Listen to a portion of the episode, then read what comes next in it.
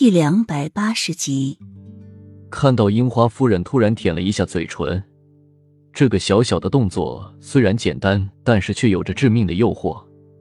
我忍不住竟这样吻了上去。我从来没有吻过除雨涵、幼美之外的第三个人。我很想让自己留下来，但是他越挣扎，我就产生一种占有欲。他似乎很怕我，我一吻他，他就立马把我推开了。是因为我的这张脸很吓人吗？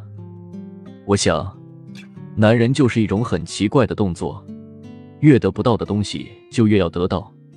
他挣扎反抗的越加厉害，我就越想要得到他，想要吻上去。他身上的那一股味道，我终于想起来是谁身上的了。雨涵的身上也曾有这种味道，我甚至以为他就是死去的雨涵。我问他孩子到底是谁的？他却始终说不知道。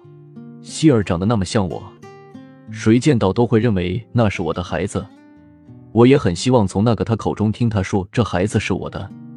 那一刻，我有一种恍惚，我把他当成了雨涵。我以为雨涵带着孩子又回到了身边，可惜梦醒了，我也恢复清醒了。樱花怎么可能是雨涵？雨涵一定恨死我了，是我要杀他的孩子。是我亲手把他扔下万丈悬崖，就算回来了，也一定是他的鬼魂。后面的戛然而止，洛英又翻到第一页。上灯节，雨涵回门却不愿回府，我很难过。我已经做好了彩色琉璃灯，准备和他一起赏灯，但是他却偷偷的和丫鬟跑出去自己赏灯去了，一整夜都和七弟待在一起。我知道后，心第一次那么痛过。当我听到七弟说“你肚里的孩子不是三皇兄”的时候，我愤怒了。我都没有碰过他一次，他竟然早已经和七弟有了孩子。等我把他带回府准备处决的时候，却得知他没有怀孕，而是吃了一种会让人产生假怀孕鲜血的药。